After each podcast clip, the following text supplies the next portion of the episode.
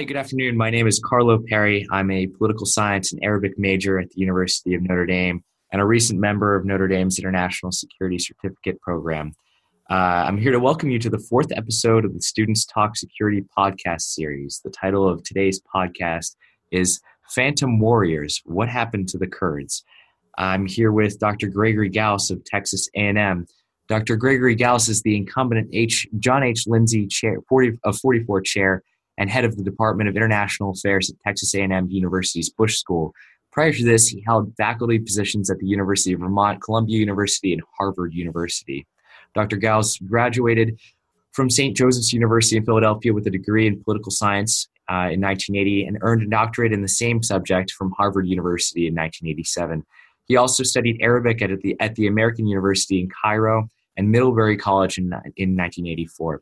He has since been a fellow for Arab and Islamic Studies at the Council on Foreign Relations in New York, a Fulbright scholar at the University, American University in Kuwait, and a research fellow at the King Faisal Center for Islamic Studies and Research in Riyadh, Saudi Arabia. Dr. Gause focused his research on international politics in the Middle East with a special focus on the Arabian Peninsula and the Persian Gulf.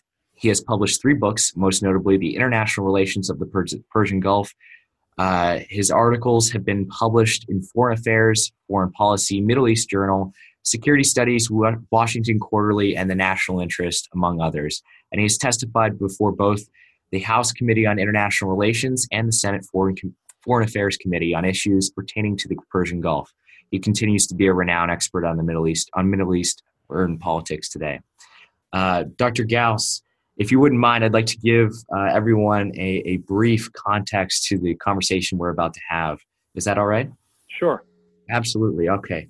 Um, so, as everyone knows, the Middle East has been, uh, of recent, uh, not the most stable of places. And uh, a big part of that has been ISIS's presence. Um, uh, but but uh, within the last year and a half, year and a half or so, it appears that ISIS, for the large part in the Levant, has has been uh, quashed. And a, a, big part of that has been actually roles of uh, native uh, peoples that have been implemented by by Western um, powers, such as the Kurds, to um, to establish an armed presence in the region uh, to counteract the the forces that ISIS has been um, putting out. And and in saying so, we have uh, we have to consider the Kurds and their importance in the region um, as this this pro-Western armed group that uh, played such a such a large role in ending ISIS, something that that the world feared for such a long time. And now it seems like Western media and uh, anywhere that you could seek news on the subject, there's essentially silence, silence, radio silence on the Kurds. And I find it, and I think that everyone else should find it too, uh, slightly disconcerting that we have uh, an extremely large 30 to 45 million strong group of ethnically homogenous, uh, politically united people with uh, and an arsenal of U.S. weapons that are essentially uh, radio quiet in the desert. So, with that, uh, Dr. Gause, I, would like to open open up discussion um, with this question what happened to the Kurds? So uh, they didn't go anywhere, that's for sure. Uh, in fact, uh, just yesterday, Sunday, the 30th of September, in the Kurdish regional uh, governance, in, in the Kurdish regional government governance, the three governorates in northern Iraq, there was uh, local elections for the Kurdish parliament. So uh, Kurdish politics is is going on. I think that that one of the reasons why they're slightly less visible is that they had a real setback in 2017 when they ran a, a, a referendum in the KRG, in the Kurdish areas of northern Iraq, on the question of independence. And uh, it, that referendum overwhelmingly passed, but it wasn't supported by any of the regional neighbors, nor by the United States. And in the wake of the referendum, divisions within the Kurdish community basically allowed the government in Baghdad to retake the city of Kirkuk in northern Iraq. Now, Kirkuk is a very interesting and important place for understanding Kurdish politics. Uh, Kirkuk is not officially part of the KRG. In other words, when the Kurdish regional government was set up, uh, Kirkuk fell outside of it.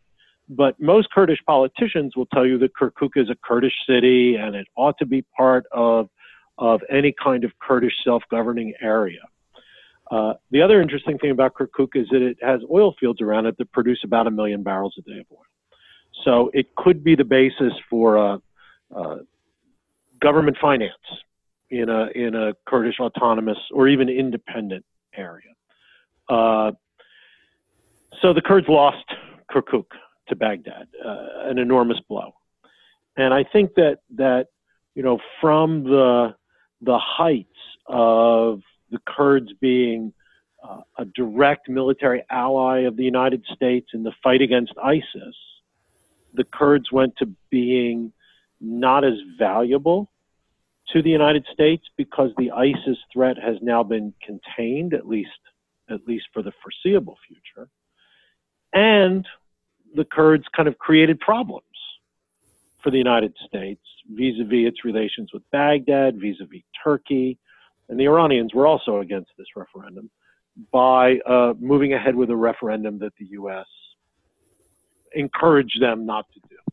So I think that that might be why we don't hear as much about the Kurds. Wow. Okay. All right. Well, with uh, with that in mind, what would you say might be on next on the Kurdish agenda?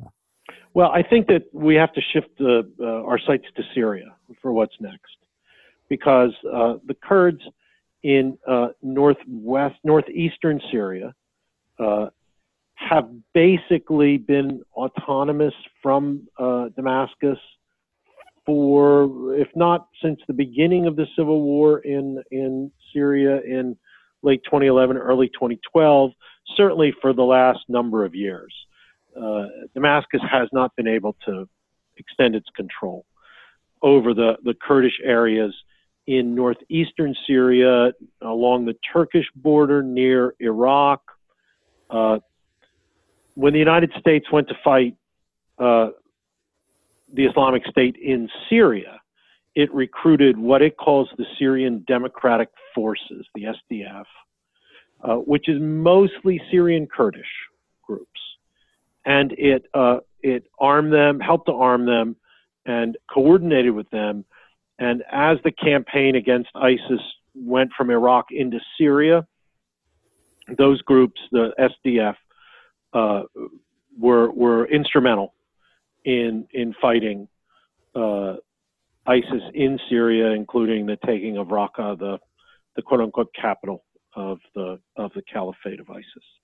So that's all good, but once again, now that the job that the U.S. basically went into uh, eastern Syria to accomplish is largely accomplished. And now the question is what becomes of this Kurdish autonomous quasi-autonomous region within Syria. Uh, it's particularly uh, uh, sensitive because of Turkey's reaction to all this. Uh, the Turks have a large Kurdish population within their borders in the southeastern part of Turkey, uh, bordering Syria, bordering Iraq. Uh, and they are very sensitive to any notion of, of Kurdish autonomy or independence. Now, they made their peace with the KRG some years ago. And in fact, Turkey has quite a bit of influence, both economic and political, within the KRG in Iraq. But the idea of an autonomous Kurdish region in Syria seemed to set the Turkish government of President Erdogan uh, on a very negative uh, uh path. Uh, now, partially that's because a lot of the Syrian Kurds are uh, have a loyalty to a Kurdish political group that is related to uh, the the Turkish Kurdish political party called the PKK, which the Turks have declared a terrorist organization. So this is something of an alphabet soup: KRG, PKK, SDF. But uh, you got to have a program to know the players in this game. So the Turks have been very uh, firm that they are not going to permit these Syrian Kurds to, in effect, set up their own quasi autonomous, quasi independent entity on the Turkish border. And and there have been some uh, harsh words between uh, Ankara and Washington about this. Some threats. The Turks have threatened to come into a town called uh, Manbij, which the the SDF, the the, the Syrian Kurdish forces, ha- were holding with the support of the United States. Uh, that mini crisis eventually got got resolved, but the larger issue of this autonomous Kurdish Syrian entity and what its relationship with Ankara is going to be, and what its relationship with Damascus is going to be, and what its relationship with the United States is going to be, is still up in the air. Well, I'm actually really glad that you brought that up because I think that the um, the upset of the power balance in, in that area uh, is is something very unique to note. I think that uh, in a few of your articles, you actually uh, discuss something of a, a, Cold War in the Middle East. Am I right? Yeah, I mean, and that that Cold War is is largely between Saudi Arabia and Iran, uh, but Turkey has played a role in it, particularly in Syria, and to to a lesser extent in Iraq. Uh, it, it, it really revolves around the collapse of state authority in so many parts of the Middle East, the Arab world in in particular. Uh, one can look at Yemen, one can look at Libya, one can look at Syria, Iraq, to a lesser extent, Lebanon. Uh, these are places where the authority of the state has either collapsed or has been uh, severely challenged by by uh, sub-state actors. And in all of these cases, that invites the intervention, uh, military, political, of surrounding states. And that's exactly what we're seeing in Syria, and it's exactly what we're seeing in Iraq. With that in mind, uh, what would it what would an armed incursion or uh, response from Iraq or Turkey uh, or even Syria itself uh, look like on uh, against the Kurds, uh, considering their their new role in the region? So I don't think that you're going to see an armed effort by the Iraqi government either against the KRG or against uh, uh, Syrian Kurds across the border. I just don't think that they have the the wherewithal to do that. Uh, the Iraqi government was extremely pleased with its ability to get Kirkuk back, and uh, it runs a real risk of over of overstepping, of overreaching, because uh, the KRG has a, a, pretty effective fighting force uh, in its own Kurdish fighters. So I don't think you're going to see Baghdad taking them on. Okay. Damascus is another story, but I think that the Kurds are the least worrisome of of their problems within the Syrian civil war itself. Uh, Damascus seems to be very focused on trying to wrap up the the one province that's still basically held uh, by by rebels, uh, and that's in Idlib, and that also borders Turkey and the Turks are involved in that. And, and I think that that's going to be the focus rather than any large scale Damascus move against the Kurds. Finally, Turkey. Uh, the Turks are worried about Idlib. They have sent troops into Idlib. Uh, the Turks have been supportive of the rebels against the Assad regime for years. But as that civil war, it becomes increasingly clear that Assad and Assad's allies, the Iranians and the Russians, are going to win. I think the Turks are trying to minimize their losses here and prevent uh, the outflow of a a large number of refugees, even more refugees from Syria into Turkey, and specifically within that to prevent uh, the more radical Islamist factions, the Al Qaeda affiliated factions, the ISIS affiliated factions within Idlib from coming into Turkey. So I think that, that the Turks are going to be concentrated mostly on the Idlib front as well. In that sense, the Kurds have something of a breathing space. Hmm. That's that's fascinating, really. Uh, when we when we talk about uh, the the movement of peoples in the region and the destabilizing effects that that can have, uh, whether it be um, you know resource uh, exhaustion or terrorist group breeding grounds, uh, why doesn't the U.S. do more to support a, a local group like the Kurds that is uh, liberally minded um, and and for all intents and purposes you know, a- along with U.S. policy. Uh, why don't they do more uh, to support them in a region where its own track record of on the ground intervention and state building has been uh, more or less less than optimal? So I think that a lot of that has to do with uh, the desire of the United States to deal with the governments who worry about Kurdish autonomy. In this case, particularly uh, the government in Baghdad and the government in Ankara. Uh, the U.S. has equities with those central governments. Uh, and, and, I think there's also a certain inertia. Uh, the U.S. is used to dealing with states. We're not used to dealing with non-state actors. We tend to think of non-state actors as destabilizing and dangerous. Frequently, we call them terrorists. Uh, that's not been the case, obviously, with the Kurdish regional government in Iraq. The United States has had a, a positive relationship with the KRG, but I think that that there's a profound reluctance on the part of outside powers to come in and try to redraw the regional map. Uh, and and uh, to some extent, that's what uh, greater commitment of the United States to the to the Kurdish cause would mean. Uh, so I think there's a there's there's a real reluctance to do that, a real reluctance to alienate uh, relations with the governments in in Turkey and Iraq, central uh, the central government in Iraq, and thus there's a lot of caution on that score. Now you add to that the Trump administration comes in and you have a president, not everyone in his administration, but you have a president who's profoundly suspicious of involvement in the Middle East, who who doesn't think that the United States should be that involved.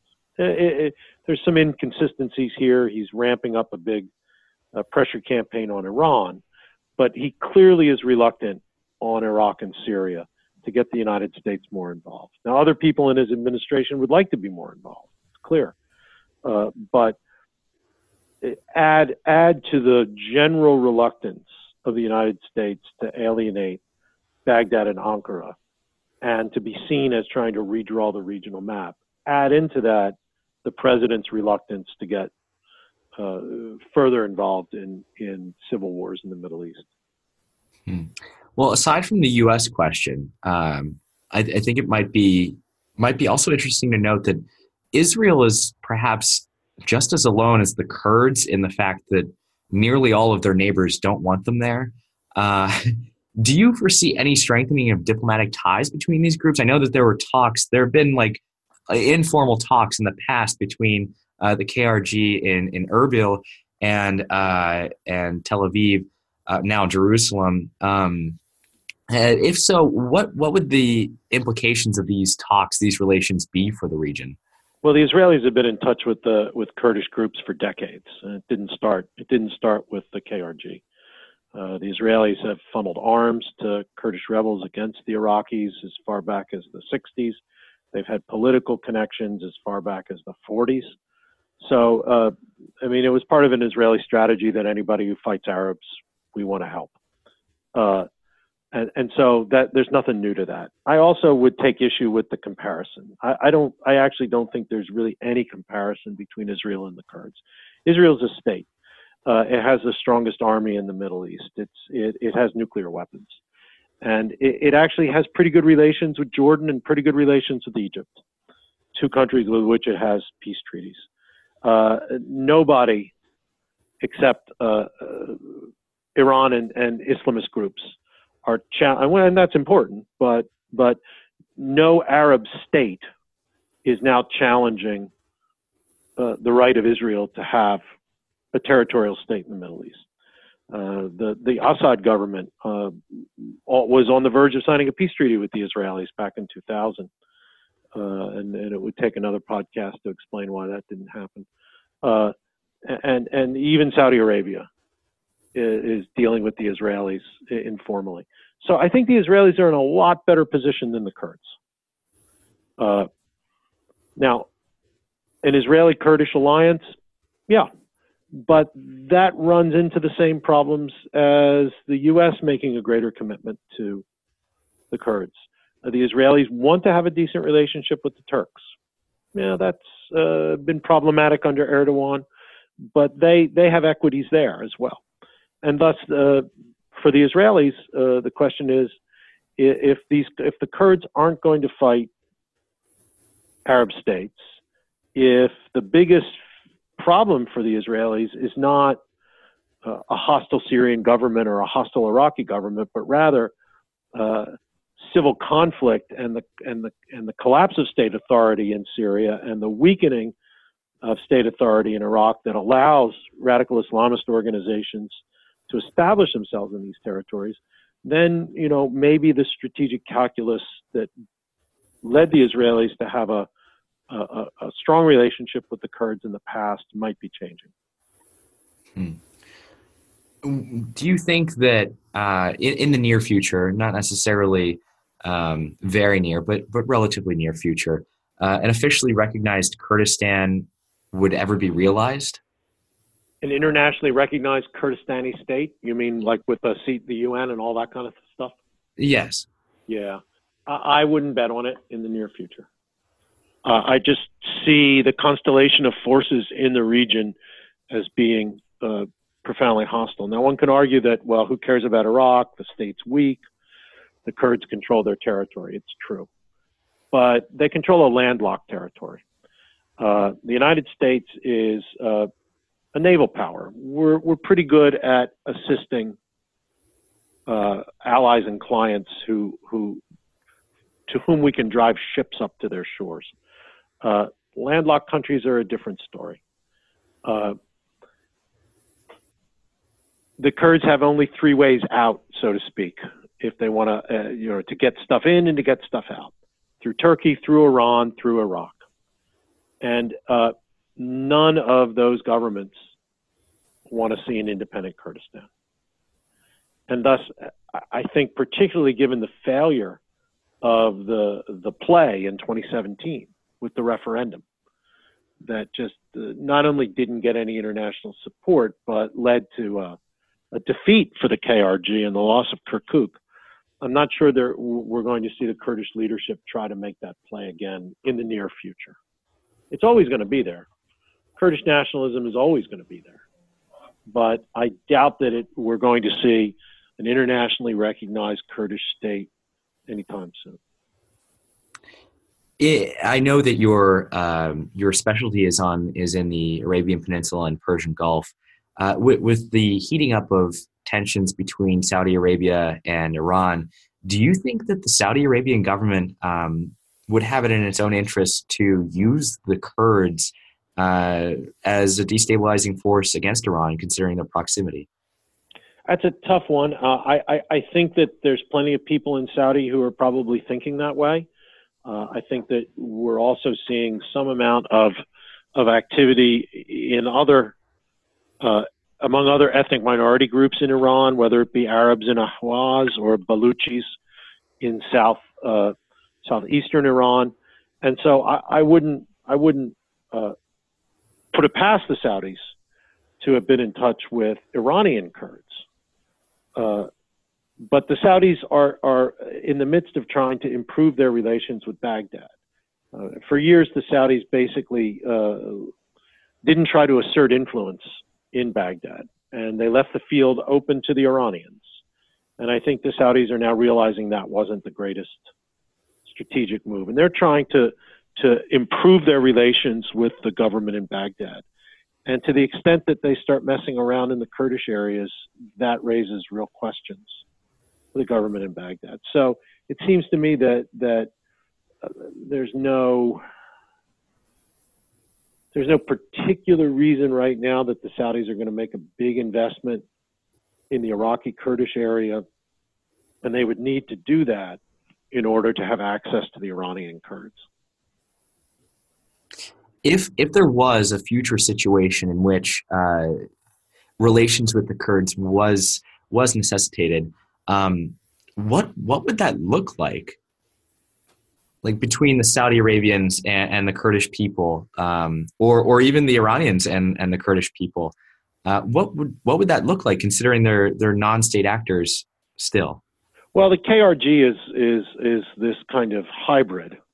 It's it's a it's a re, it, the KRG is acknowledged by the Iraqi constitution. It's part and parcel of the Iraqi political system.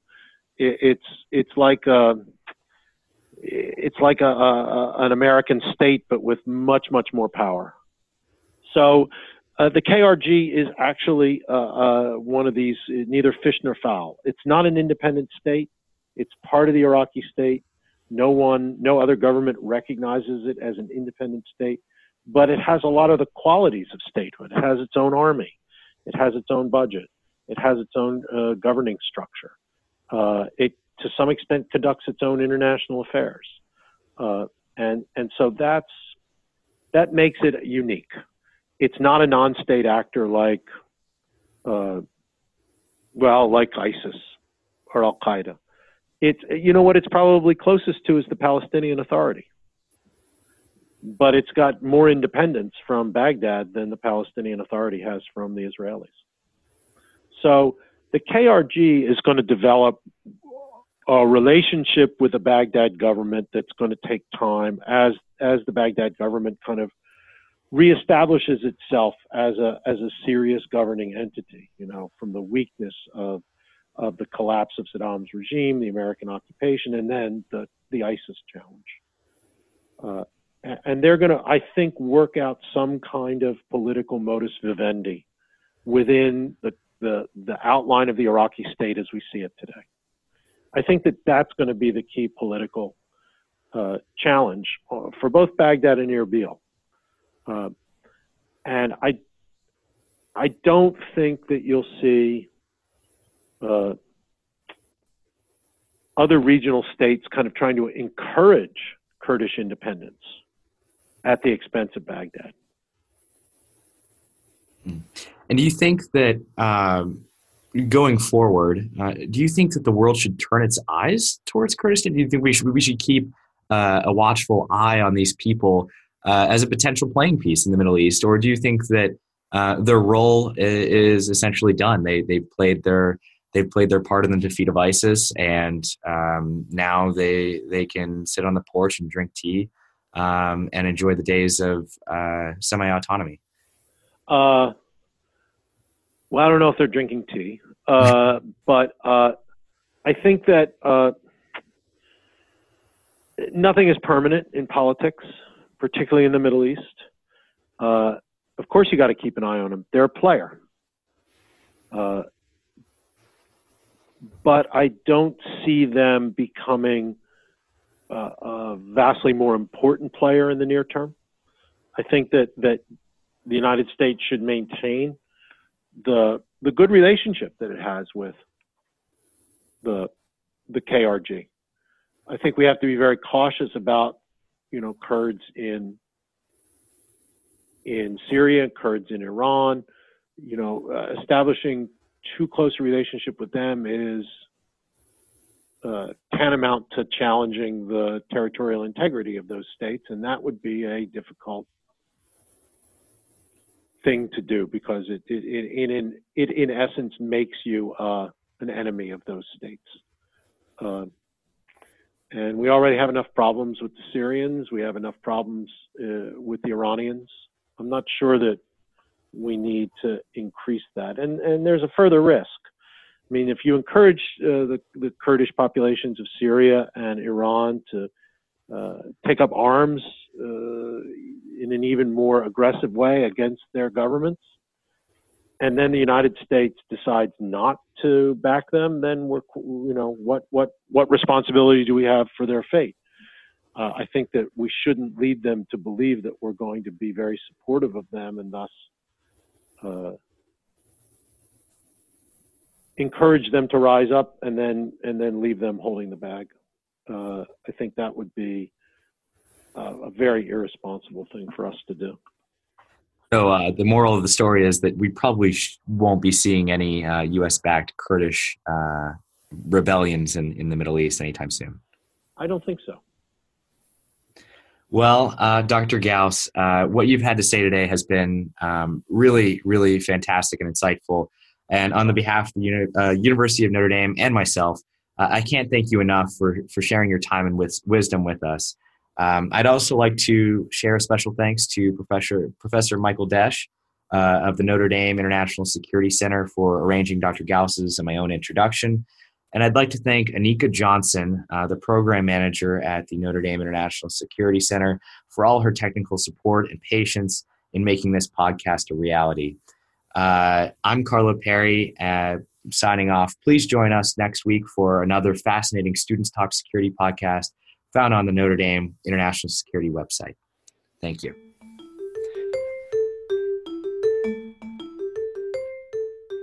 If you'd like to follow the Notre Dame International Security Center seminar series, please visit our website at politicalscience.nd.edu forward slash NDISC forward slash, or follow us on Twitter at hashtag ND underscore ISC. Please note that opinions expressed in the seminar series are solely those of the participants or speakers, not of the International Security Center or the University of Notre Dame which take no institutional position. Music for this podcast is licensed under Sample Swap.